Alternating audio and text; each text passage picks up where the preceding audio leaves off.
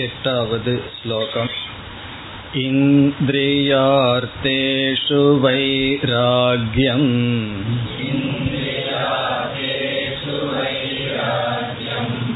अनहङ्कार एव च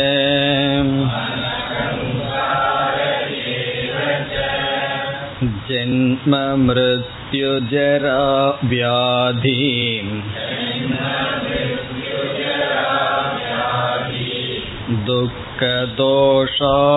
दुःखदोषानुदर्शनम्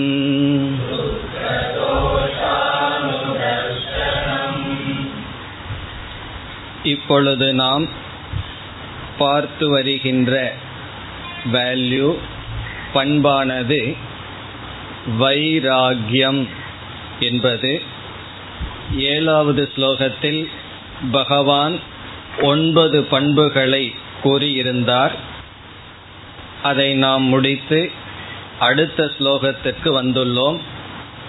இதில் மூன்று பண்புகளை பகவான் கூற இருக்கின்றார். அதில் முதலாவது இந்திரியார்த்தேஷு வைராகியம்.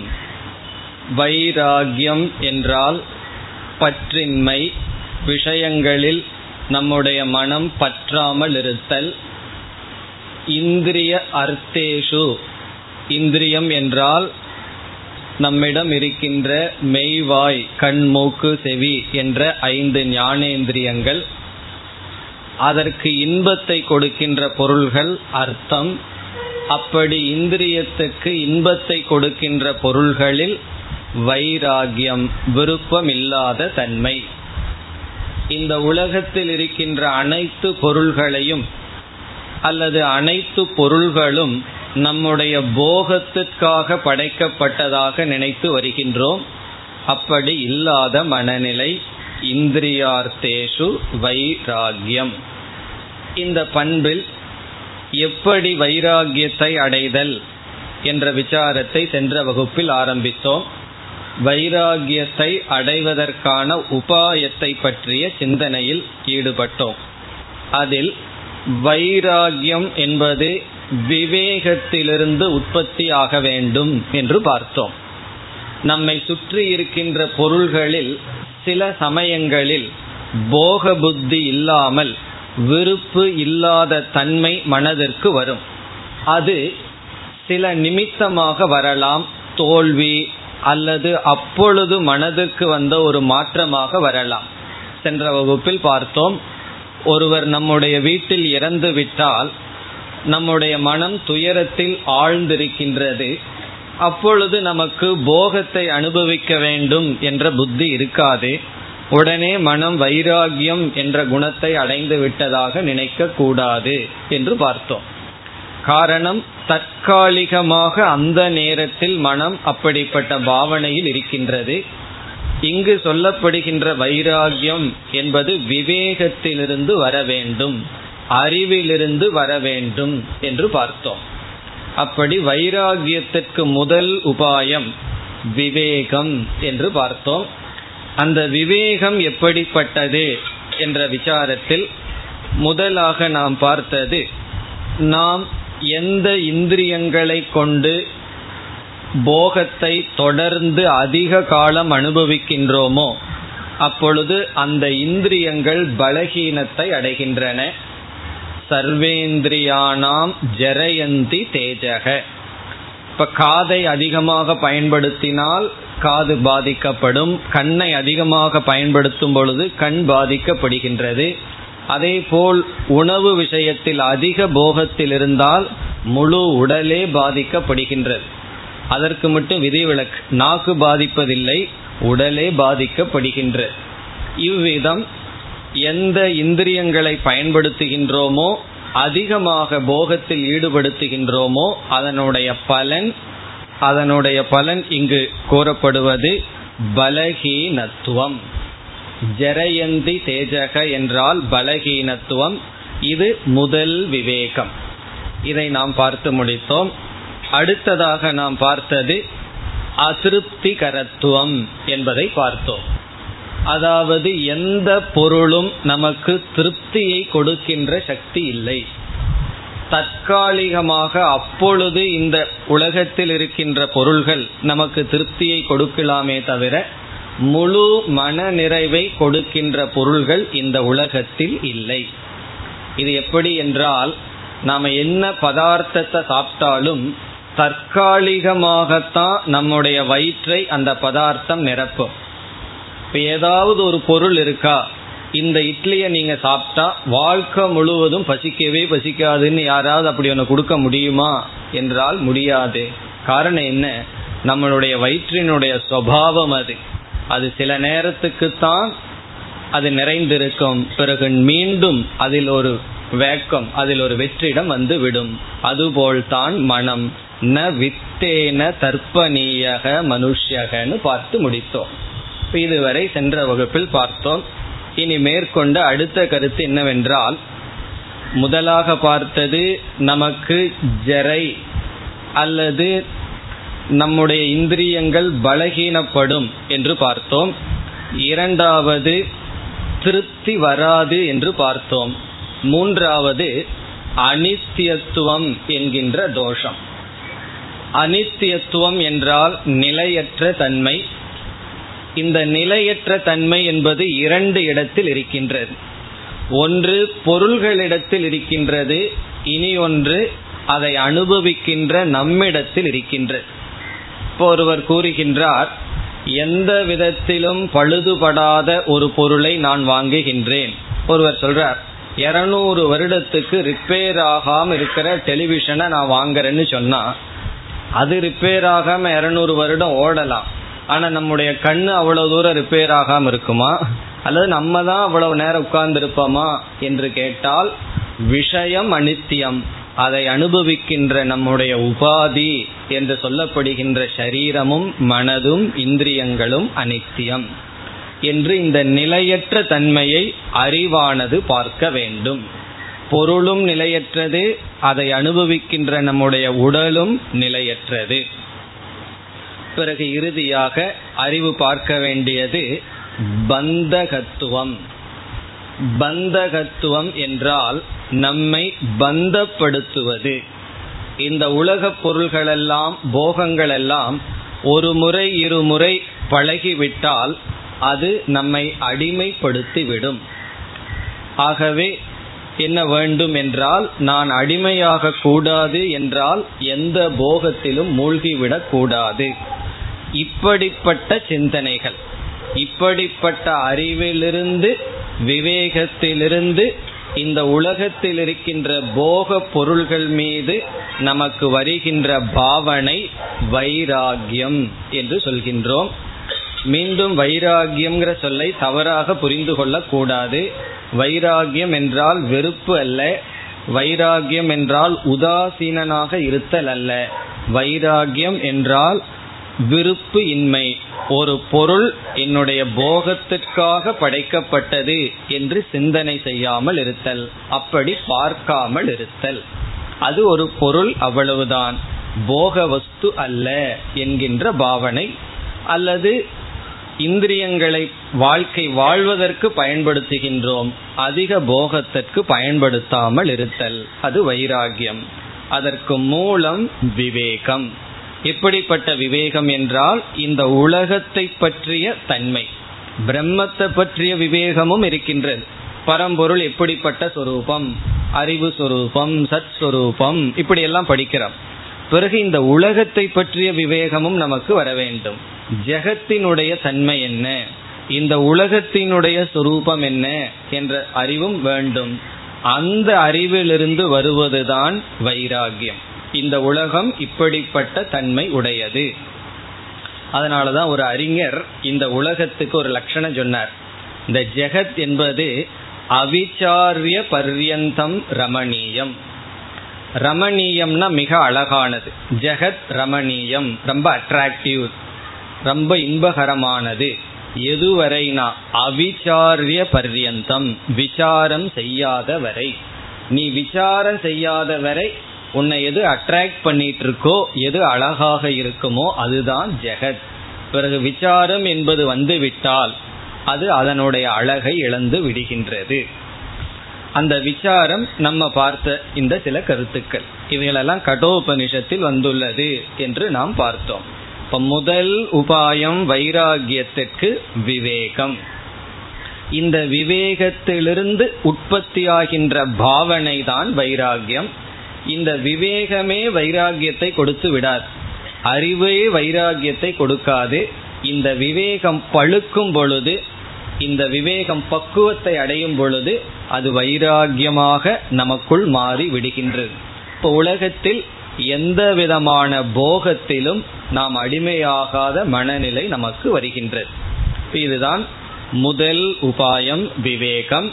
முதல் உபாயம் மட்டுமல்ல இந்த விவேகத்திலிருந்து உற்பத்தியாவதுதான் வைராகியம். வேறு நிமித்தமாக உருவாகின்ற வைராகியமானது அந்த நிமித்தம் சென்றவுடன் வைராகியமும் சென்றுவிடும். ஒரு சோகம் துயரம் ஒரு சில தோல்விகள் இதனால வைராகியம் வந்தால் ஏன்னா இப்ப எல்லா பிசினஸும் டவுனா இருக்கு. அப்ப என்னன்னா எல்லாத்தையும் விட்டுட்டு நான் சென்று விடுகின்றேன் அப்படி எல்லாம் என்ன வந்து அந்த ஒரு தோல்வியினால வருகின்ற வைராகியம் அந்த நிமித்தம் இருக்கிற வரைக்கும் தான் இருக்கும்.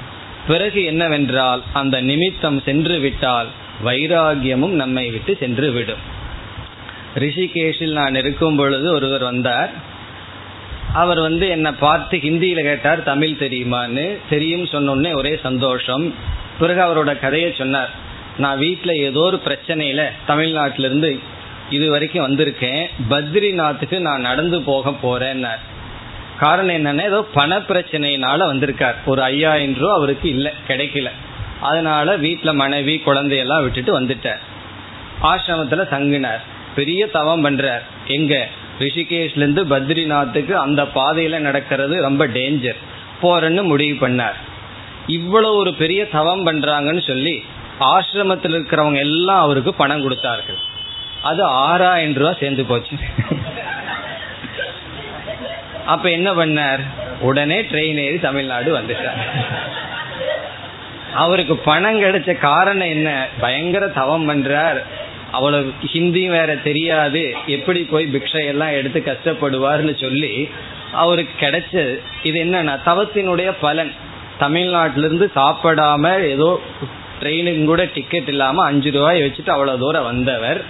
அந்த தவத்தினுடைய பலன் என்னன்னா ஆறாயிரம் ரூபா கிடைச்சது. வந்தது காரணம் வீட்டுல ஐயாயிரம் ரூபாய் பத்துல உடனே கிடைச்ச உடனே என்னாச்சு? அந்த வைராகியம் சென்று விட்டது. அப்படி இந்த வைராகியம் என்பது வேற எந்த நிமித்தமாக உற்பத்தி ஆயிருந்தாலும் அந்த நிமித்தத்தை கொஞ்சம் சரி பண்ணிட்டோம் அப்படின்னா வைராகியமும் சென்றுவிடும் ஆனா விவேகத்தில் உற்பத்தி ஆனால் இந்த விவேகம்ங்கிறது வந்து ஒரு முறை வந்துட்டா போகாது. இந்த அறிவினுடைய லட்சணமே அதுதான். ஒரு முறை ஒரு கான்செப்டை புரிஞ்சிட்டோம்னா மறந்து போகலாம் ஆனால் நம்ம விட்டு போகாது. இப்போ ஒரு குழந்தைக்கு அஞ்சு கூட்டல் ஆறு எவ்வளவு அப்படிங்கிற அறிவை கொடுத்துட்டோம் அப்படின்னா அது புரிந்து விட்டால் அந்த அறிவு நம்மை விட்டு போகாது. அப்படி இந்த விவேகத்தின் மூலமாக வைராகியம்ங்கிற மனநிலை மனப்பக்குவம் அந்த பாவனை வந்துவிட்டால் அதுதான் வைராகியம் ஆனால் இந்த அறிவு இருந்தும் சில சமயங்கள்ல வைராகியம் வராது. அதுதான் மகா வேதனைன்னு சொல்றது. அறிவில்லாம இருந்தா பரவாயில்ல. அறிவு இருந்தும் சில சமயம் வைராகியம் வராது. அதுக்கு என்ன உபாயம் என்று பகவானே சொல்ல போகின்றார். சில சமயம் அறிவு இல்லாம தப்பு பண்ணுவோம். அதை பரவாயில்லன்னு நம்மளே விட்டுருவோம். சில சமயம் அறிவு இருந்தும் நாம மீண்டும் மீண்டும் தவறு செய்வோம். அதற்கு என்ன உபாயம்னு நாம் பார்க்க போகின்றோம் பிறகு. இனி அடுத்த உபாயம் என்ன? வைராகியம் வர அடுத்த உபாயம் என்ன என்றால் நாம் இந்த உலகத்துல எந்த நிலையில எதோடு தொடர்பு கொண்டு எதிலிருந்து இன்பத்தை அனுபவிக்கின்றோம் எந்த லெவல்ல இருக்கோம் என்பது நம்முடைய உடல்ல எந்த இடத்துல அபிமானத்தில் இருக்கின்றோம் என்பதை பொறுத்து. இப்ப அன்னமய கோஷம்னு சொல்ற சரீரத்தில் அபிமானம் இருந்தா நமக்கு வந்து ஆடை அலங்காரம் இப்படிப்பட்ட வாழ்க்கை இருக்கும். பிறகு அதற்கு மேல அபிமானம் போகும் பொழுது அதற்கு தகுந்த வாழ்க்கை. இப்ப உதாகரணமாக மகாத்மா காந்திக்கு அபிமானம் வந்து விஞ்ஞானமய கோஷம் அறிவில் இருந்தது. நாடு சுதந்திரத்தை அடையணும். என்கின்ற அறிவில் அவர் இருந்தார். அப்பொழுது அவருடைய அபிமானம் கொஞ்சம் ஹையர் லெவல் மேலான நிலையில் இருக்கும் பொழுது அதற்காக சிறைக்கு போவதோ அங்கு கிடைக்கிற உணவு சாப்பிடுவதோ அதெல்லாம் அவர் கஷ்டமா தெரியல. இப்ப அதில் இருக்கின்ற சுகத்தை தியாகம் பண்ண முடியும் எப்பொழுதுனா அதற்கு மேல் நாம் அபிமானம் வைக்கும் பொழுது. அப்போ கீழான போகத்தை நம்ம எப்ப விட முடியும் என்றால் அதற்கு மேல் இருக்கின்ற போகம். அதுவும் ஒரு விதமான இன்பம்தான். அதில் அபிமானம் வைக்கும் பொழுது நாம் கீழான நிலையிலிருந்து விடுதலை அடைய முடியும். இப்ப வந்து யாருக்கு உடல் சௌகரியம் உணவு தான் முக்கியம்னு நினைத்து கொண்டு இருப்பவர்கள் இந்த நாட்டுக்காகவோ மற்றதுக்காகவோ பாடுபட மாட்டார்கள். காரணம் என்ன? தனக்கு உடல் சௌகரியம் அதுதான் வேண்டும் என்று நினைப்பவர்கள் அதுல தான் வாழ்வார்கள். இப்போ வைராகியத்திற்கு அடுத்த சாதனை ஹையர் அபிமானம்னு சொல்றது. மேலான பொருள்களில் அபிமானம் வைக்கும் பொழுது கீழான பொருள்களிலிருந்து மனமானது விடுதலை அடைகின்றது. இப்ப கீழான விஷயத்த மனசு நினைச்சிட்டு இருந்ததுன்னு சொன்னா அதை நீக்கிறதுக்கு என்ன பண்ணணும்? அதை விட உயர்ந்ததற்கு நாம் வர வேண்டும். பிறகு அதை விட உயர்ந்தது என்று படிப்படியாக மேலே செல்ல செல்ல கீழே இருக்கின்ற நிலையிலிருந்து நாம் விடுதலை அடைகின்றோம். இப்ப இது ஒரு உபாயம். ஹையர் அபிமானம் என்று சொல்வது. இப்ப இதை வந்து ஒரு உபனிஷத்துல மிக அழகாக சொல்லப்பட்டிருக்கிறது. ஒரு மனிதனுக்கு வந்து ஒரு பொருளோட சம்பந்தம் வைத்து அதனால இன்பத்தை அனுபவிக்கின்றான். உபனிஷத் என்ன சொல்கிறது? ஒரு பொருளோட ஒருவன் சம்பந்தம் வைத்து இன்பத்தை அனுபவிச்சா அது ஒரு யூனிட். அந்த இன்பம் ஒரு பங்கு என்றால் இவனுக்கு அதே பொருள்ல வைராகியம் இருந்தால் அவனுக்கு கிடைப்பது நூறு பங்கு ஆனந்தம் என்று தைத்திரியோபனிஷத்துல ஆனந்த மீமாம்சைன்னு ஒரு ஒரு இடம். அங்க என்ன செய்யப்படுகிறது என்றால் ஒரு இப்ப மனுஷ லோகத்துல ஒருவனுக்கு இன்பம் இருக்கின்றது. இந்த மனுஷ லோகத்தினுடைய இன்பத்தை ஒருவன் அனுபவிக்கின்றான். ஆனால் இவனுக்கு இந்த லோகத்துல வைராகியம் வந்தால் இவன் இதே லோகத்திலிருந்து நூறு மடங்கு ஆனந்தத்தை அனுபவிக்கின்றான். எப்படின்னா இந்த மனுஷ லோகத்துல வைராகியத்தை உடையவர்கள் தேவர்கள். ஏன்னா அவர்களுடைய சென்ஸ் ஆப்ஜெக்ட் எல்லாம் இங்க மாதிரி இல்லை. இதை விட உண்மையானது அப்போ அவர்களுக்கு அந்த இன்பம் வருவதற்கு காரணம் என்னன்னா இந்த மனுஷ லோகத்தில் அவர்களுக்கு வைராகியம் என்று உண்மையில் வைராகியம் அதிக இன்பத்திற்கு காரணம். நம்ம நினைச்சிட்டு இருக்கோம் வைராகியம் இருந்தா இன்பம் இல்லை என்று. அப்படி அல்ல. எதுலையெல்லாம் நமக்கு வைராகியம் வருதோ அதுல வைராகியம் இல்லாத சமயத்துல எவ்வளவு இன்பம் கிடைக்குதோ அதை விட நூறு மடங்கு இன்பம் கிடைக்கிறது. அதற்கு நம்ம தகுதி ஆகாத காரணத்தினாலதான் நாம வந்து அத அந்த நிலையில் இருக்கின்றோம். இப்ப இரண்டாவது உபாயம் இது வந்து கொஞ்சம் சாஸ்திர திருஷ்டியா சொல்லப்படுவது ஹையர் அபிமானம். மேலான விஷயத்தில் அபிமானம் வைத்தல். ஒரு பிரின்சிபிள் அறிவு இப்படிப்பட்ட விஷயத்துல அபிமானம் வைக்கும் பொழுது கீழான விஷயத்தில் நமக்கு வைராகியம் கிடைக்கின்றது. பிறகு இனியொரு உபாயம் இருக்கின்றது. அதை பகவானே சொல்ல போகின்றார். இதே ஸ்லோகத்தில் வர இருப்பதனால் அதை நம்ம பிறகு பார்க்கலாம். இந்த வைராகியத்திற்காகவே ஒரு சாதனைய ஒரு வேல்யூவா பகவான் சொல்ல போறார். இப்ப இருபது பண்புகள்ல ஒரு வேல்யூ வைராகியம். இந்த வைராகியத்தை அடையிறதுக்கு ஒரு சாதனையா ஒரு வேல்யூவா சொல்ல போற அந்த இடத்துல விளக்கமாக பார்க்கலாம். அது என்ன வேல்யூ அது எப்படி செய்ய வேண்டும் என்று பார்க்கலாம். இப்போ குறிப்பா வைராகியம் என்பது விவேகத்திலிருந்து உற்பத்தி ஆக வேண்டும். இனி அடுத்த கருத்து இந்த வைராகியம் நம்மிடத்தில் இல்லாததனால் நமக்கு கிடைக்கின்ற நிலை என்ன அல்லது விளைவு என்ன? வைராகியம் இல்லாததனால் என்ன நமக்கு விளைவு ஏற்படும் என்று இப்பொழுது பார்க்கின்றோம். பிறகு பார்ப்போம் வைராகியம் இருந்தா என்ன பிரயோஜனம்? இந்த ரெண்டு கிட்டத்தட்ட ஒன்றுதான். இப்ப வைராகியம் இல்லாததனால் என்ன விளைவு? முதல் விளைவாக பேசப்படுவது வைராகிய இல்லை என்றால் விக்ஷேபம். தான் முதல் விளைவு. விக்ஷேபம்னு என்ன? மனச்சஞ்சலம். மனச்சஞ்சலம் விக்ஷேபம். காரணம் என்ன? இந்த உலகத்துல எத்தனையோ பொருள்கள் இருக்கு. எல்லா பொருள்கள்லையும் நமக்கு பற்று இருந்து கொண்டிருக்கின்றது ஆசை இருந்து கொண்டிருக்கின்றது. நமக்கு வைராகியம் என்பது வரவில்லை போகத்தில விருப்பமின்மை என்பது வரவில்லை என்றால் அப்பொழுது மனம் எப்பொழுதும் சஞ்சலப்பட்டு கொண்டே இருக்கும். ஏதாவது ஒரு பொருள் மாற்றி பொருளை நாம் நினைத்து கொண்டே இருப்போம். அந்த பொருள் ஜட பொருளா இருக்கலாம் மனிதர்களா இருக்கலாம் மற்ற எதுவா வேண்டுமானாலும் இருக்கலாம். இப்போ விக்ஷேபம் வந்து வைராகியமின்மையினுடைய முதல் காரணம். அதனாலதான் ஓரளவுக்கு வைராகியம் அடைய அடையத்தான் நம்மளுடைய தியானம்ங்கிறது நன்கு கைகூடும். மனசுல ரொம்ப ஆசையை வச்சுட்டு ரொம்ப ராகத்தோட நம்மால தியானம் செய்ய முடியாது. காரணம் என்ன? தியானத்தில் அமர்ந்தோம்னா ஃபர்ஸ்ட் என்ன வரும்?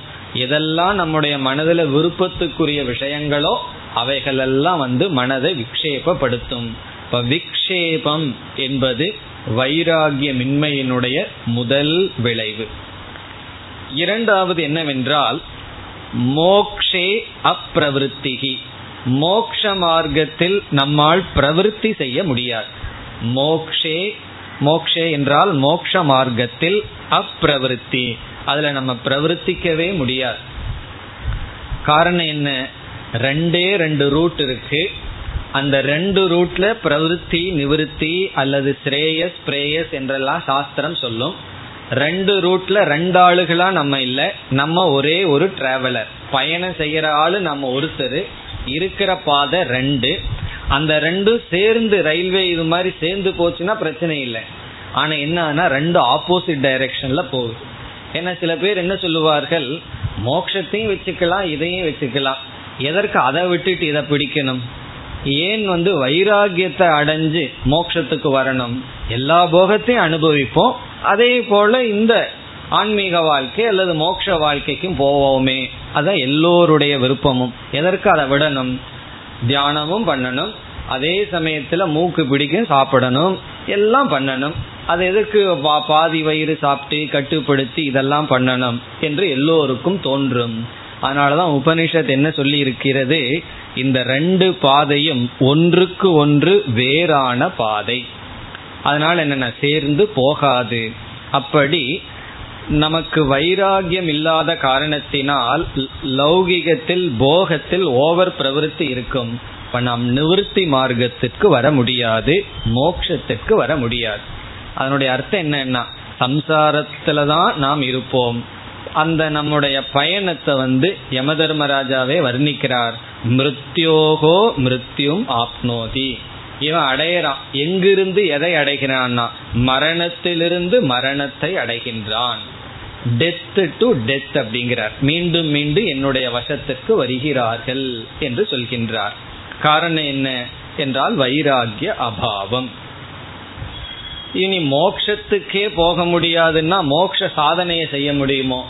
மோக்ஷங்கிற லட்சியத்துக்கு போக முடியாது. லட்சியமே வரவில்லை என்றால் அந்த சாதனையையும் நாம் மேற்கொள்ள முடியாது. இதெல்லாம் வைராகியத்தினுடைய விளைவு. வைராகியத்தினுடைய முக்கிய விளைவு ரெண்டு தான். ஒன்று விக்ஷேபம் இனி ஒன்று மோக்ஷ மார்க்கத்தில் நாம் பயணம் செய்ய முடியாது. இப்படி சொன்னதிலிருந்து இனி வைராகியம் நம்மிடம் இருந்தால் என்ன பிரயோஜனம்? அதை நம்மளே சொல்லிடலாம். வைராகியம் இல்லைனா இந்த ரெண்டு ரிசல்ட் என்றால் வைராகியம் நம்மிடம் இருந்தால்.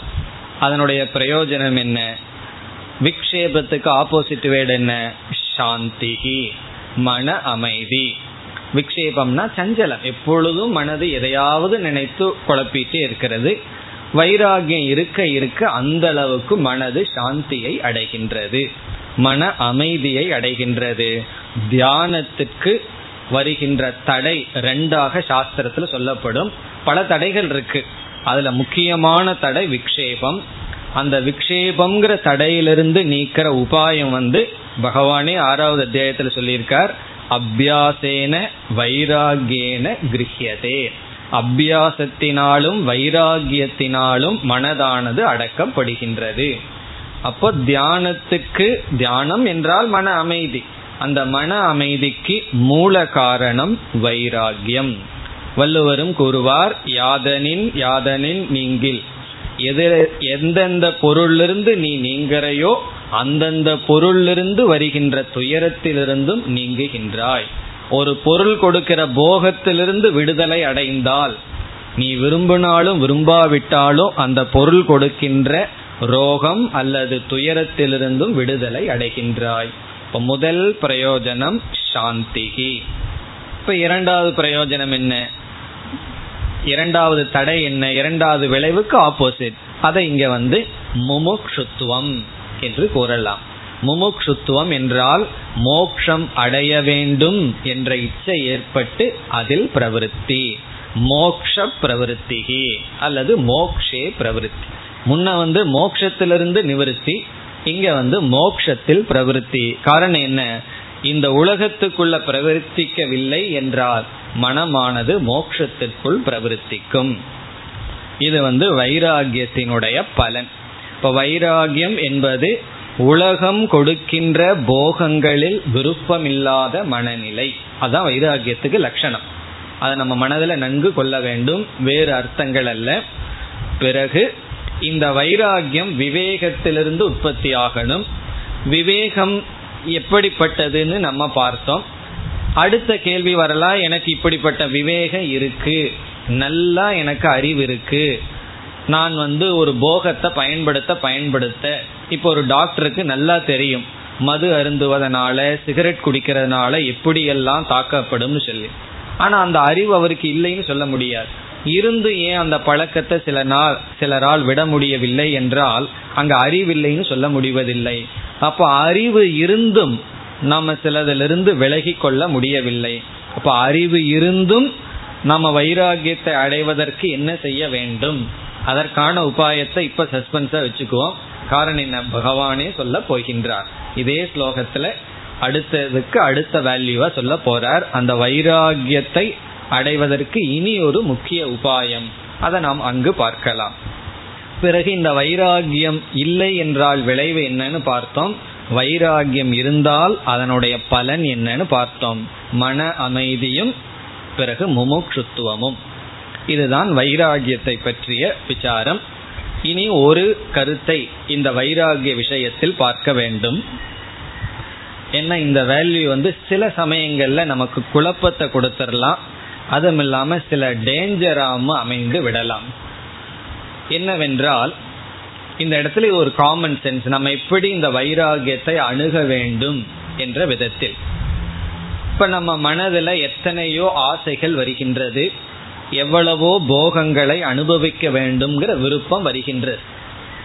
அந்த விருப்பத்தை இப்ப எத்தனையோ போகங்கள் இந்த உலகத்தில் இருக்கு. ஒவ்வொரு இந்திரியங்கள் வழியாக இன்பத்தை அனுபவிக்க வேணுங்கிற ஆசை மனசில் இருக்கு. அதற்கு தகுந்த பொருள்கள் எல்லாம் சுற்றியில் இருக்கு. இப்ப நம்ம மனதில் இருக்கின்ற இந்த ஆசையை பற்றை போக அனுபவிக்க வேண்டும்ங்கிற ஒரு புத்தியை இந்த விவேகத்தின் துணை கொண்டு நீக்க முதலில் முயற்சி செய்ய வேண்டும். இப்படித்தான் நம்ம லைஃப அப்ரோச் பண்ணணும். ஒரு ஆசை இருக்கு என்றால் அந்த ஆசைய அறிவினால நீக்க முடியுமா அப்படின்னு முயற்சி பண்ணி பார்க்கணும். கொஞ்சம் அறிவை அடைந்து அந்த அறிவினால போகத்திலிருந்து விடுதலை அடைய முடியுமா? அந்த அறிவை அடைந்ததற்கு பிறகும் கூட மீண்டும் பகவான் சொல்ல போறார் அந்த உபாயத்தை பின்பற்றி. அந்த உபாயமும் அறிவுதான் மீண்டும் மீண்டும் அதை பார்த்து அதில் இருக்கின்ற தோஷங்களை பார்த்தல் குறைகளை பார்த்தல். அப்படி பார்த்து விவேகத்தின் மூலமாகவே வெறும் மனதிற்குள்ளாகவே அபியாசத்தின் மூலமாகவே போகத்தில் இருக்கின்ற இச்சையை நீக்க முடியுமான்னு பார்க்கணும்.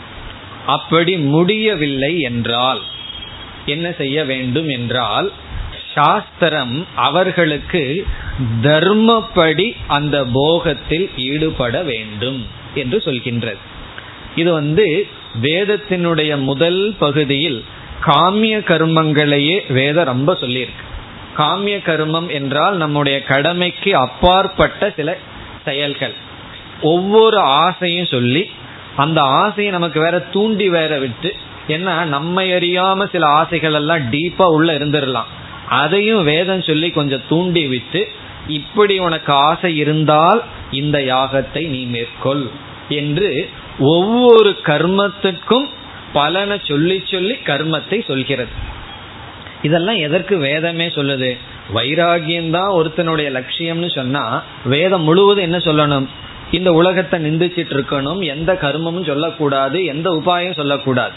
ஆனா வேதத்தினுடைய முக்கால் பகுதி பூரா என்னன்னா நமக்கு போகத்தை அனுபவிப்பதற்காகவே அனைத்தையும் சொல்கிறது. இப்ப இறைவன்கிற பேர்ல ரிலீஜியன்கிற பேர்ல போகத்தை தான் எல்லாம் அனுபவிக்கிறார்கள். இப்ப மற்ற நாட்கள்ல சாதாரணமா இருப்போம். பண்டிகைன்னு ஒண்ணு இருக்கு. அப்படி எல்லாமே போகமா இருப்போம். உடைய அணிகிறது முதல் கொண்டு சாப்பாடு முதல் கொண்டு எஸ்பெஷலி தீபாவளிக்கு ஒரு மருந்து விற்கிது. ரொம்ப ஸ்வீட் சாப்பிட்டோம்னா அது ஏதாவது ஆயிடக்கூடாதுன்னு அது ஏதோ சொல்லுவார்கள். லேகியம்னு ஏதோ சொல்லுவார்கள். அது எதற்குனா ஓவரா சாப்பிட்டுருவோம்னு தெரிஞ்சு கடையில் அதுவும் சேர்ந்து விற்பான். அப்படி ஓவர் போகியா நம்ம இருக்கோம். காரணம் என்னன்னா அதுவும் கடவுள் பெயரை சொல்லிட்டு ரிலீஜியன்கிற பெயரை சொல்லிட்டு இருக்கோம். இது சரியா தவறா என்றால் சாஸ்திரம் என்ன சொல்லுது? அறிவினால உன்னால போகத்திலிருந்து விடுதலை அடைய முடியவில்லை என்றால் அந்த போகத்தை தர்மப்படி அனுபவிக்க வேண்டும். எல்லா போகத்துக்கும் சாஸ்திரத்துல அனுமதி இருக்கு. ஆனா ஒரே ஒரு நிபந்தனை இருக்கு. அந்த நிபந்தனை வந்து தர்மம். தர்மப்படி ஒருவன் எப்படிப்பட்ட போகத்தில் ஈடுபட்டாலும் சாஸ்திரம் வந்து அதை தவறு பாபம் என்று கூறவில்லை. அப்ப என்ன செய்யணும்னா முதல்ல நம்ம மனதில் ஒரு ஆசை இருந்தா அந்த ஆசையை அறிவினாலையும் விசாரத்தினாலையும் நீக்கிறதுக்கு முயற்சி பண்ணி பார்க்கணும். முயற்சி பண்ணி பாக்குறதுல தப்பு இல்லை பயந்துக்க வேண்டாம். முயற்சி பண்ண ஆசை போயிருமோ? ஏன்னா சில பேர்த்துக்கு பயம். ஆசை போயிருமோன்னு பயம். அவன் ஆசை போறதுக்கு படாத பாடு பட்டுட்டு இருக்கான். சில பேர்த்துக்கு ஆசை போயிருமோன்னு பயம். என்ன ஒருவர் அப்படித்தான் சொன்னார். கீத கிளாஸுக்கெல்லாம் வர சொல்றீங்க திடீர்னு வைராகியம் வந்துட்டா என்ன பண்றதுன்னு பயந்துட்டு கேக்குறாரு நான் சொல்றேன் இவ்வளவு தூரம் பயம் இருக்கிற உங்களுக்கு நான் எழுதி தர்றேன் சத்தியம் பண்றேன் வைராகியம் வராது. அதே போல வீட்டில் இருக்கிறவங்க ரெண்டு கிளாஸ் கீதைக்கு வந்துட்டா பயந்துக்கிறாங்க. ஏதாவது பையனுக்கோ ஆயிருமோ? என்ன கீதை கிளாஸ் எல்லாம் போய் வைராகியம் வந்துருமோ அப்படின்னு. அதுக்கப்புறம் அவங்களுக்கு கொஞ்ச நாளுக்கு அப்புறம் புரியுது என்ன போனாலும் அதே ஆள் தான். அப்படின்னு அதுக்கப்புறம் புரியுது. ஆனா முதல்ல பயம் வந்துடும் கொஞ்சம் சாஸ்திரத்தை எடுத்து படிச்சா ஏதாவது இவனுக்கு ஆயிருமோ வைராகியம் வந்துருமோன்னு பயம். வைராகியம் வர்றதுக்கு எவ்வளவு பாடுபட்டு கொண்டிருக்கார்கள் ஒவ்வொருவரும் சில பேர்த்துக்கு பயம். அவ்வளவு சுலபமா அது வந்துடாது அப்படி இந்த அறிவினால முயற்சி பண்ணணும். அப்படி ஒருத்தனுக்கு வெறும் விசாரத்திலேயே வந்திருக்குன்னு சொன்னா அவன் பல பிறவியில முயற்சி பண்ணியிருக்கான்னு அர்த்தம். அது இந்த பிறவியில கிளிக் ஆயிருக்கு அவ்வளவுதான். முயற்சி பண்ணாம ஒருவனுக்கு கிடைச்சிருந்தா அவனுக்கு மிட்டு லக்கு பகவான் ஏதோ நம்மால்னு பார்த்துட்டாருன்னெல்லாம் கிடையாது. அவனும் ஏதோ கஷ்டப்பட்டு நல்லா முயற்சி பண்ணியிருக்கான். அந்த நேரத்தில் அவனுக்கு வந்திருக்கு. இப்ப புத்தருக்கு வந்து ஒரு பிணத்தை பார்த்த உடனே வைராகியம் வந்தது. நம்மளும் எவ்வளவு பணத்தை பாக்குறோம் அப்புறம் வந்து ஒருவர் வந்து சொல்லிட்டே இருப்பார். பட்டினத்தார் வந்து காதற்ற ஊசியும் வாராதுகான் கடைவிழிக்கு. அது பட்டினத்தார் அதை படிச்சு வைராகியம் வந்ததுன்னு எவ்வளவு முறை படிச்சுட்டு இருக்கோம். எவ்வளவு முறை சொல்லிட்டு இருக்கோம். அப்ப அதை கேட்ட உடனே நமக்கு வந்திருக்கணும்ல யாராவது ஃபர்ஸ்ட் டைம் அதை சொன்ன உடனே நமக்கு வைராகியம் வந்திருக்கணும்ல ஏன் வரல? காரணம் என்னவென்றால் அந்த வைராகியம்ங்கிறது அவ்வளவு சுலபமா வராது. அதெல்லாம் காஞ்ச கட்டிக. ரொம்ப காஞ்சிருக்கு. அதனால அப்படியே தீப்பத்திடுது. நம்ம எல்லாம் வாழை மரம் போல் இருக்கோம்.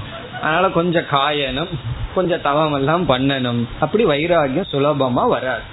ஏன்னா இந்த வைராகியம்னு படிச்ச உடனே திடீர்னு எல்லாத்துக்கும் உற்சாகம் வந்து எல்லாம் விட்டுட்டு இங்கேயே வந்துடுறம்பாங்க. அப்ப நமக்கு தான் சிரமம். அதெல்லாம் முடியாது. அவ்வளவு சுலபமா வராது. வர வேண்டிய அவசியம் இல்லை. அது மெதுவாகவே வரட்டும். பொதுவா விவேகத்துல அது வைராகியம்னா ஏதோ ஒரு ஆசை.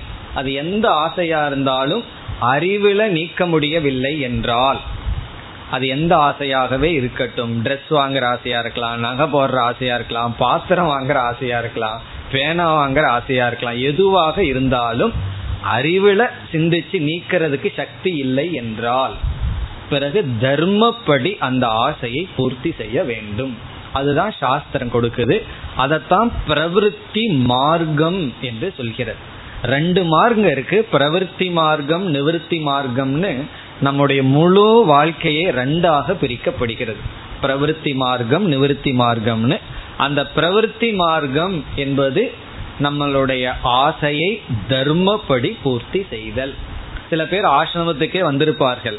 அங்கேயும் அந்த குரு என்ன பண்ணுவார் தெரியுமா? வித விதமா சாப்பாடு எல்லாம் கொடுப்பார் அப்பப்போ. கொஞ்சம் விதவிதமான ஸ்வீட் எல்லாம் கொடுப்பார். காரணம் என்னன்னா திடீர்னு எல்லா விதத்திலையும் வைராகியம் வராது. அப்ப என்னன்னா நம்ம விதவிதமாக விதவிதமான ஆசைகள் எல்லாம் நமக்கு இருக்கும். ஆசிரமத்துக்கு வந்தவங்களுக்கு ட்ரெஸ்லையும் கூட விதவிதமா போட முடியாது. ஒரே ஒரு கலர் ஒயிட்னா ஒயிட்டு காவினா காவி.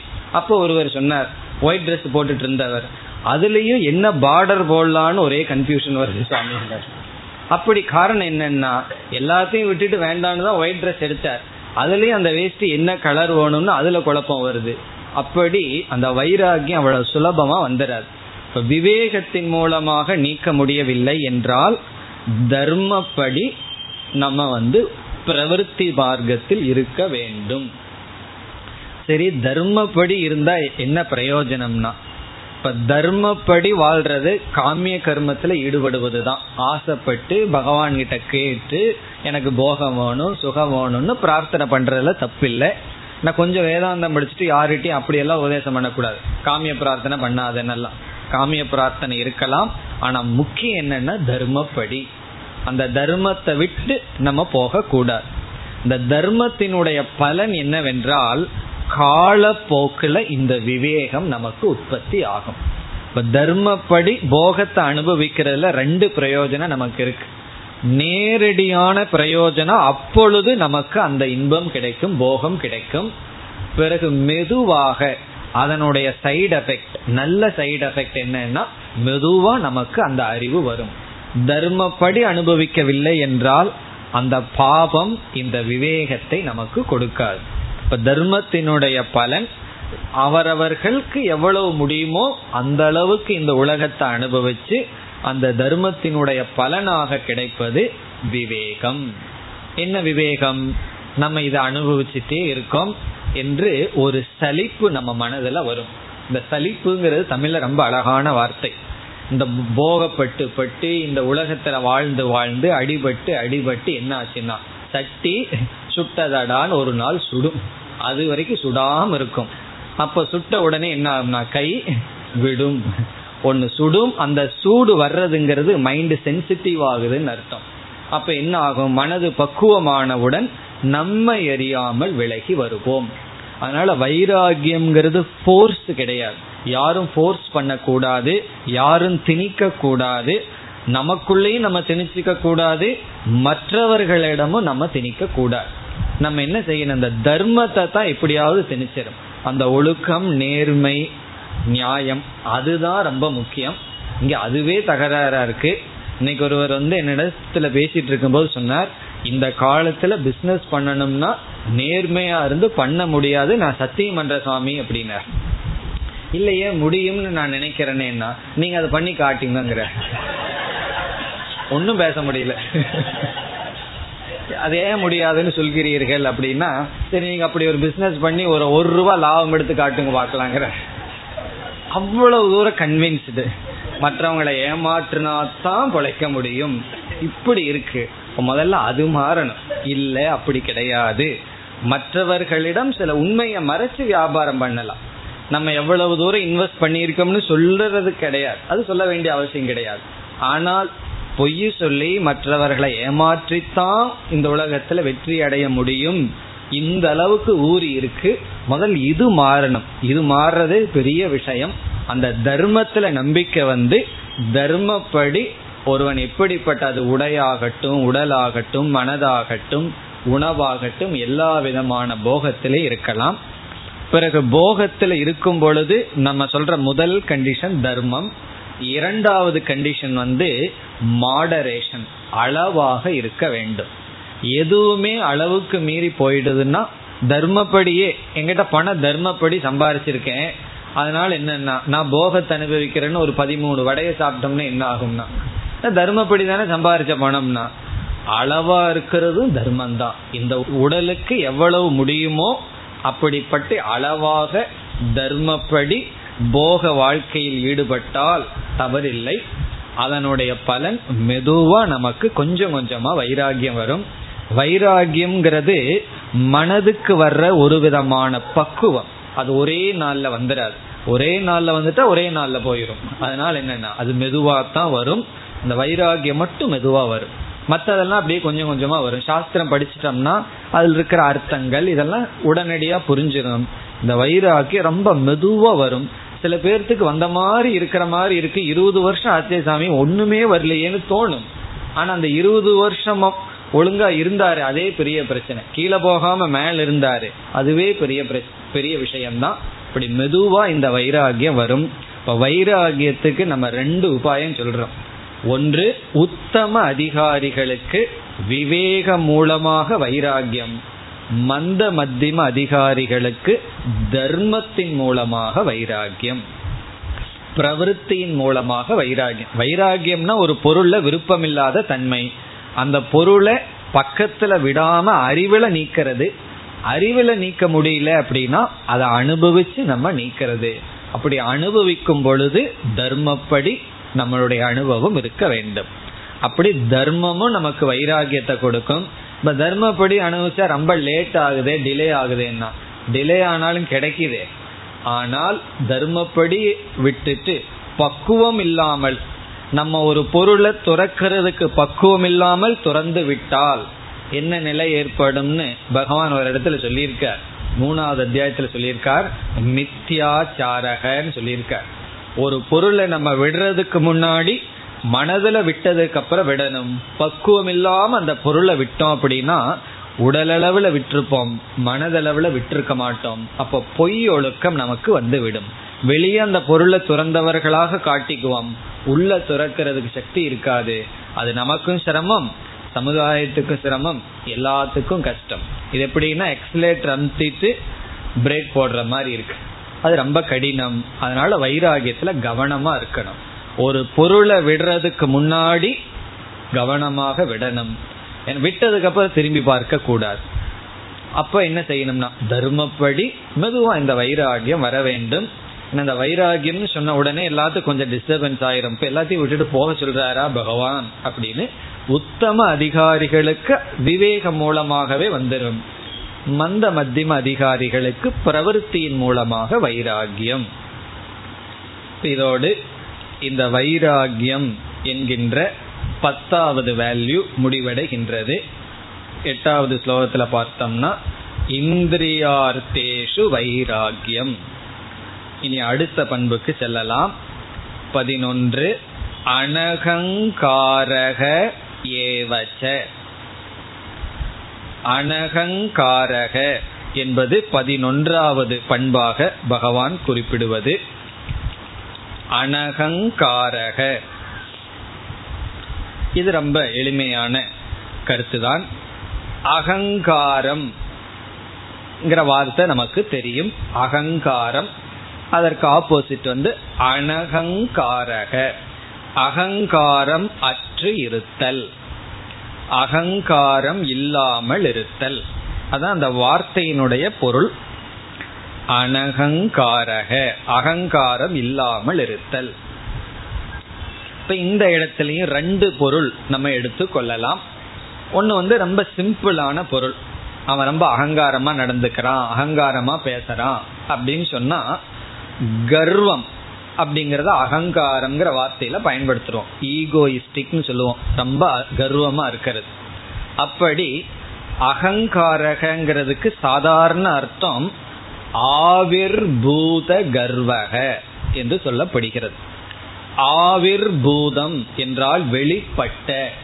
ஆவிர் பூதம்னா வெளியே வந்த தோன்றிய ஆவிர் பூத கர்வக வெளிவந்த கர்வம் வெளிப்பட்ட கர்வம். கர்வம் வெளிப்படாம மனசுக்குள்ள மட்டும் இருந்ததுன்னா மானித்துவம் முதல் வேல்யூ அமானித்துவம் ஆரம்பித்தாரே பகவான். மானித்துவம்னா தன்னைத்தானே உயர்வாக பூஜைக்குரியவனாக நினைத்தல் மானித்துவம். அப்படி இல்லாமல் இருத்தல் அமானித்துவம். அது வெளிப்படும் பொழுது கர்வமாகின்றது. அப்படி ஆவிர்பூத கர்வக வெளிப்பட்ட கர்வம். அந்த வெளிப்பட்டது செயல் உடைநடை பாவனையில வெளிப்பட்டா தம்பித்துவம் தம்பமாகின்றது. அதெல்லாம் தர்ம நிமித்தமாக வருவது. இப்ப இந்த இடத்துல நம்மிடத்தில் இருக்கின்ற பெருமைகள் நம்ம நல்லா படிச்சிருப்போம் ரொம்ப சம்பளம் வாங்கிட்டு இருக்கலாம் அல்லது நல்ல குளத்துல பிறந்திருக்கலாம் அப்படி ஏதாவது ஒன்று. அது நிமித்தமாக அகங்காரத்தை கர்வத்தை அடைதல். கர்வத்தடைஞ்சு மற்றவர்களை கீழா நடத்துறது கீழா பார்க்கிறது. இப்படி கர்வம் வெளிப்படுவது அகங்காரம் அனகங்காரகன கர்வப்படாமல் வினயமாக பவ்யமாக இருத்தல். இது வந்து சிம்பிளான வேல்யூ. இப்படி ஒரு பொருள் இனி ஒரு பொருளும் இருக்கிறது இருக்கின்றது. இப்ப இந்த பொருள் என்னவென்றால் நம்மைய வந்து கர்வத்துடன் நாம் நடந்து கொள்ளாமல் இருத்தல். பல விதத்துல கர்வம் வரலாம். தன நிமித்தமா வரலாம் பொருள் இருக்குன்னு வரலாம் வித்யா நிமித்தமா வரலாம். அல்லது மற்றவர்களில் காட்டிலும் நம்மிடத்துல ஒரு பொருள் நல்லா இருந்ததுன்னா அதை வச்சு அந்த நேரத்தில் அந்த மூமெண்ட்ல கர்வம் வரலாம். இப்படியெல்லாம் இல்லாமல் இருத்தல். இப்படி இருக்கக்கூடாதுன்னு சொன்னா அதற்கு என்ன உபாயம்? கர்வப்படக்கூடாது என்றால் அதற்கு ஒரு முக்கிய உபாயம் வந்து நம்மிடத்தில் இருக்கிற அனைத்து பெருமையும் ஈஸ்வரனுடைய விபூதி. இது பகவான் கொடுத்தது. இதை வந்து இனியொருத்தருக்கும் பகவான் கொடுத்திருக்கலாம் நமக்கு கொடுத்துள்ளார் அப்படின்னு நம்மிடத்தில் இருக்கிற அறிவாகட்டும் என்ன பர்டிகுலர் டேலண்ட் ஏன்னா ஒவ்வொருத்தருக்கும் ஒவ்வொரு சக்தி இருக்கு. அதெல்லாம் பகவான் கொடுத்தது. அப்படி நம்ம இடத்துல இருக்கிற பெருமைகள் இருந்தால் சில சமயம் இல்லாம பெருமை இருக்கிற மாதிரி நினைச்சிட்டு இருப்போம். அப்படி நம்ம இடத்துல ஒரு பெருமையே இருந்தால் அது இறைவனுடைய பெருமை. ஈஸ்வர விபூதி. அது ஒரு ஆட்டிடியூட் அந்த இறைவனை கொண்டு வந்து தான் அந்த கர்வத்தை நீக்கணும் பணிவை கொண்டு வரணும். இனி ஒரு அறிவு என்னவென்றால் வைராகியம் நம்ம இடத்துல இருக்கிறதுல நமக்கே அது அது ஒரு பெரிய விஷயம் அல்ல என்று வைராகியத்தை அடைதல். மற்றவர்கள் புகழலாம். ஒரு செல்வந்தனை ஏழை வந்து புகழ்வான். காரணம் என்னன்னா அவனை புகழணும் அவனை போற்றணும்னு இவனுக்கு ஆசை இல்லை. அவங்கிட்ட இருக்கிற பணத்துல இவனுக்கு வேல்யூ இருக்கு. அதனால புகழ்கின்றான். செல்வந்தனுக்கு அந்த பணத்தை வச்சு வச்சு அதை அசிமுலேட் பண்ணியிருப்பான். அது ஒரு பெரிய விஷயமாக அவனுக்கு தெரியாது. அதான் செல்வத்தை டைஜஸ்ட் பண்ணிக்கிறதுன்னு சொல்லி. ஒரு செல்வம் நமக்கு இருந்தாலும் அந்த செல்வத்தை உண்மையிலேயே அதை அனுபவிச்சவனுக்கு கர்வம் வராது. காரணம் என்னன்னா அது அவனுடைய சுவாவமா இருக்கும். புதிதா செல்வம் வந்ததற்கு பிறகுதான் அதை ஜீர்ணிக்கிறதுக்கே கொஞ்ச நாள் ஆகும். பணம் புதுசா வந்தவனை பார்த்தோம்னா எப்பொழுதும் ஒரு ஐநூறு ரூபா நோட்டு தெரியற மாதிரி பாக்கெட்ல வச்சுட்டு இருப்பான். காரணம் என்ன? புதுசா வந்திருக்கு. எல்லாத்தையும் ஜீர்ணிக்கணும். அதன் அதை ஜீர்ணித்தவன் வந்து எப்படி இருப்பான்னா அதனால கர்வம் அவனுக்கு வராது. அதனால நல் பரம்பரையா செல்வத்தோடு இருப்பவர்களை பார்த்தா கர்வப்பட மாட்டார்கள் காரணம் என்னன்னா அது அவர்களுடைய சுவாவமா இருக்கும். இந்த ஏதாவது திடீர்னு இடையில வந்துட்டா தான் பிரச்சனை. என்ன ஆகும்னா கர்வம் வந்துடும் அப்படி வராமல் வைராகியத்தின் மூலமாக அதை நீக்குதல். இதெல்லாம் வேதாந்தத்துக்கு தடையா இருக்கும். ஏன்னா அனாத்மாவில் வர்ற அபிமானங்கள் அப்படி வராமல் இருத்தல் அனகங்காரக. இது வந்து சிம்பிள் மீனிங். இனி இதே அக அனகங்காரகங்கிறதுக்கு வேதாந்த ரீதியா ஒரு அர்த்தம் இருக்கின்றது. ஆனா சங்கரர் இந்த இடத்துல இந்த அர்த்தத்தை தான் எடுத்திருக்கார். ஆவிர்பூத கர்வகன்னு எளிமையான அர்த்தத்தை எடுத்துக் கொள்கிறார். இனி வேதாந்த ரீதியா அர்த்தம் சொல்ல வேண்டும் என்றால் இப்ப இந்த அனகங்காரகங்கிறதுக்கு ரெண்டாவது மீனிங் பார்க்கிறோம். இப்ப அகங்காரகங்கிறது டெக்னிக்கல் மீனிங் இந்த இடத்துல. இந்த உடல் மனம் இவைகளில் நான் என்கின்ற திருட புத்தி அனாத்மணி அகம் இது பாவக அகங்காரக. தான் அகங்காரத்துக்கு லட்சணம்.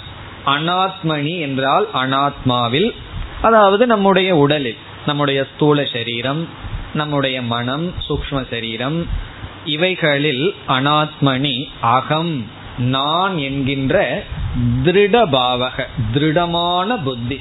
இந்த உடல் தான் நான் என்கின்ற இந்த உறுதி அகங்காரம் என்று சொல்லப்படுகிறது. இந்த அனாத்மாவில் நான் என்கின்ற புத்தி. இப்ப இந்த அகங்காரம் நீங்கணும் அப்படின்னா முழுமையான ஞானம் வந்தா தான் நீங்கும். இப்போ இந்த உடலை நான் நினைக்கிறதுக்கு காரணம் என்ன என்றால் உண்மையான நான்கிறதுக்கு அர்த்தம் தெரியல. அதனால என்ன நினைச்சிருக்கேன்? உண்மை இல்லாத ஒன்றை நான் நினைச்சிட்டு இருக்கேன் இப்போ உண்மை தெரியாததனுடைய விளைவு நம்ம பொய்ய பிடிச்சிட்டு இருக்கோம் கண்ணில் வந்து மாலை நேரத்தில் கயிற்ற பார்க்கிறோம். கயிறு சரியா தெரியாததனுடைய விளைவு என்ன ஆயிடுது? பாம்பா நமக்கு தெரியும்.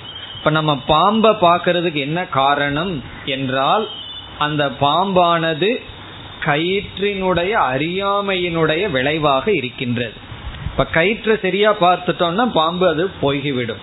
அப்படி இந்த உடலை நான் பிடிச்சிருக்கிறதுக்கு காரணம் இந்த உடலுக்கெல்லாம் ஆதாரமா இருக்கிற அந்த அறிவு சுரூபமான ஆத்மாவை தெரிந்து கொள்ளவில்லை. இப்ப முழுமையா அகங்கார நிவர்த்தி வந்து ஆத்ம ஞானத்துலதான் வரும். அப்படி இருக்கையில இந்த இடத்துல அனகங்காரகங்கிறது அந்த அர்த்தத்தை எடுத்துக்கொள்ள முடியாது. ஆனாலும் இந்த அனாத்மாவில் திருட புத்தின்னு ஒன்று இருக்கு. ரொம்ப உறுதியான புத்தி. அதை வேணா கொஞ்சம் ஷேக் பண்ணி வைக்கலாம். எப்படி என்றால் இந்த உடல் நான் அல்ல நான் யாருங்கிறத பின்னாடி பார்த்துக்குவோம். முதல்ல இது நான் அல்லங்கிற ஒரு அறிவுல இந்த உடல் இருக்கிற அபிமானத்தை குறைத்து வருதல். இப்ப ரெண்டாவது மீனிங் என்னன்னு சொன்னா உடலில் அபிமானத்தை குறைத்து பழகுதல். விடுதல்னு சொல்லக்கூடாது. உடல் இருக்கிற அபிமானத்தை முழுமையா விடுதல்னா இந்த இடத்துல சொல்ல முடியாது. ஏன்னா இந்த வேல்யூ எல்லாம் அடைஞ்சு ஞானத்தினுடைய பலனை அது வரும். உடல்ல இருக்கிற அபிமானத்தை குறைத்தல் அல்லது திருட அபிமானத்தை கொஞ்சம் லூஸ் பண்ணி வைக்கிறது. அதுதான் இங்க ரெண்டாவது பொருள். நம்ம உடல்ல இருக்கிற அபிமானத்தை குறைத்தல். சரீரம் மனம் புத்தி இதுல வந்து ரொம்ப பற்றி இருக்கும். அதை வந்து குறைத்தல். அதுதான் இங்க சொல்ற வேல்யூ சரீரத்தில் இருக்கின்ற அபிமானத்தை குறைத்தல். அனகங்காரக. இனி அடுத்த கேள்வி எப்படி குறைக்கிறது? உடல்ல இருக்கிற அபிமானத்தை எப்படி குறைக்கிறதுன்னு சொன்னா அதுக்கும் இங்க வைராகியம் தான். அதாவது எந்த ஒரு பொருளிலிருந்து சுகத்தை அனுபவிச்சுட்டு வருகின்றோமோ அந்த இடத்துல அபிமானம் ரொம்ப இருக்குன்னு அர்த்தம். ஒவ்வொருத்தருக்கும் ஒவ்வொரு பலகீனம் இருக்கும். சில பேர்த்துக்கு அந்த நியூஸ் பேப்பர் படிக்கிறது பெரிய பலகீனமா இருக்கும். சில பேர்த்துக்கு வேற ஏதாவது ஒரு ஹேபிட் பலகீனமா இருக்கும்.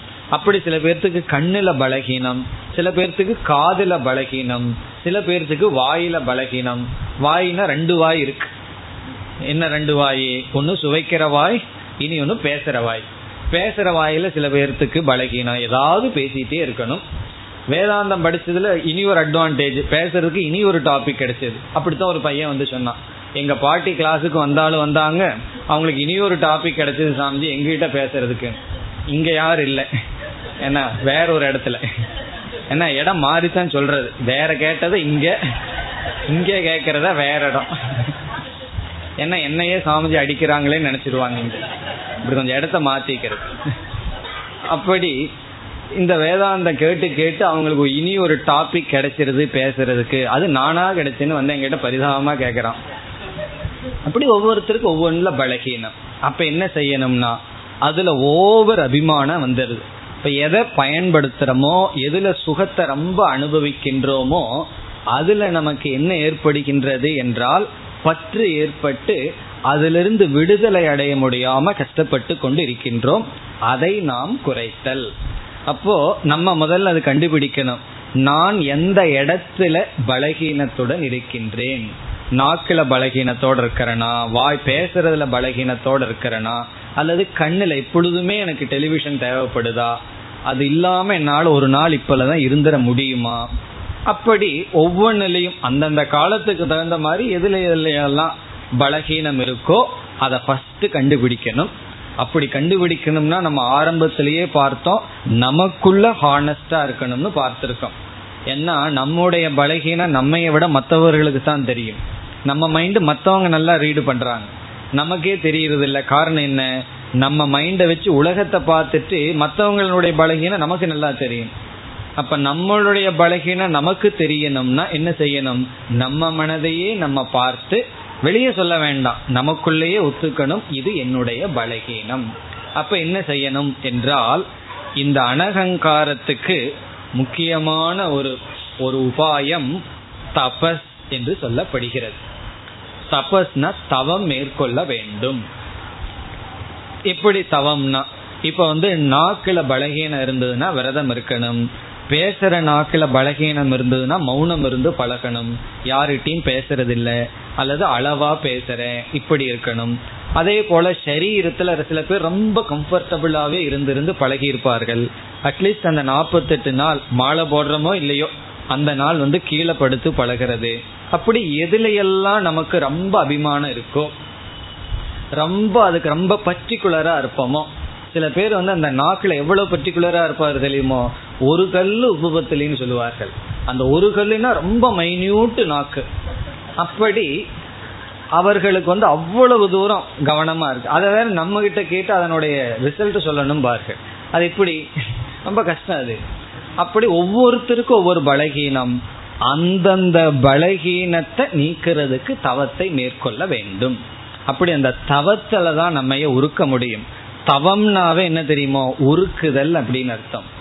தவம்னு சொன்னாவே மெல்டிங் அப்படின்னு அர்த்தம். இப்ப இருக்கிற கேரக்டரை இருக்கிற ஃப்ரேம் ஆஃப் மைண்ட அப்படியே நம்ம உருக்கணும். அது நம்ம தான் உருக்க முடியும். மற்றவங்க உருக்குனாங்கன்னா கோபம் வந்துடும் யாராவது நமக்கு கஷ்டத்தை கொடுத்தாங்கன்னா அவங்க மீது கோபம் வரும். நம்மையே நம்ம உருக்கும் பொழுது என்ன ஆகும்னா அந்தந்த இடத்துல இருக்கிற அபிமானம் நமக்கு கொஞ்சம் கொஞ்சமாக குறைகின்றது. அப்படி டூ மச் அட்டாச்மெண்ட் அதிகமாக நம்முடைய இந்திரியங்கள்லேயோ உடலிலேயோ சில பழக்க வழக்கங்கள்லேயோ நமக்கு இருக்கக்கூடாது. கிளாஸ்லேயே வந்துடக்கூடாது ரெண்டு மாதம் என்ன பண்ணுவேன். கிளாஸ் போர் அடிக்குது. அப்படி ஒரு அபிமானம் வந்துடலாம் ரெண்டு மாதம் என்ன பண்ணணும்? அதாவது கிளாஸ் எடுக்கிறவங்களுக்கு கிளாஸ் எடுக்கிறதுல அடிக்ஷன் ஆகக்கூடாதுன்னு எடுக்காம இருக்கார்கள். அப்போ கிளாஸை கேட்கறவங்க என்ன பண்ணணும்? கேட்கறதுல அடிக்ஷன் இருக்கக்கூடாதுன்னு கேட்கக்கூடாது. படிக்கிறது சிந்திக்கிறது தியானிக்கிறது எல்லா எதுல வேணாலும் அடிக்ஷன் வரலாம். நல்லதுலயும் வரலாம் எதுல வேணாலும் அது ஒன்று செய்ய செய்ய அடிக்ஷன் வரலாம். அதுதான் அபிமானம்னு சொல்றது. ஏன்னா அந்த ஆப்ஜெக்ட் இல்லாம என்னால் இருக்க முடியாது. அதை நீக்குதல் அனகங்காரக. இவ்விதம் இந்த பதினோராவது வேல்யூ அனகங்காரக. இனி அடுத்த வேல்யூ தான் வைராகியத்தை அடைவதற்கு பகவான் கொடுக்கின்ற ஒரு உபாயம். விவேகம் இருந்தும் வைராகியம் வரலைன்னா என்ன செய்வது? இனி ஒரு உபாயத்தை கொடுக்கின்றார். அடுத்த வகுப்பில் பார்ப்போம். ஓம் போர் நமத போர் நமிதம் போர் போர் நமுதச்சதேம் பூர்ணய பூர்ணமாதாய பூர்ணமேவாவசிஷ்யதேம் ஓம் சாந்தி சாந்தி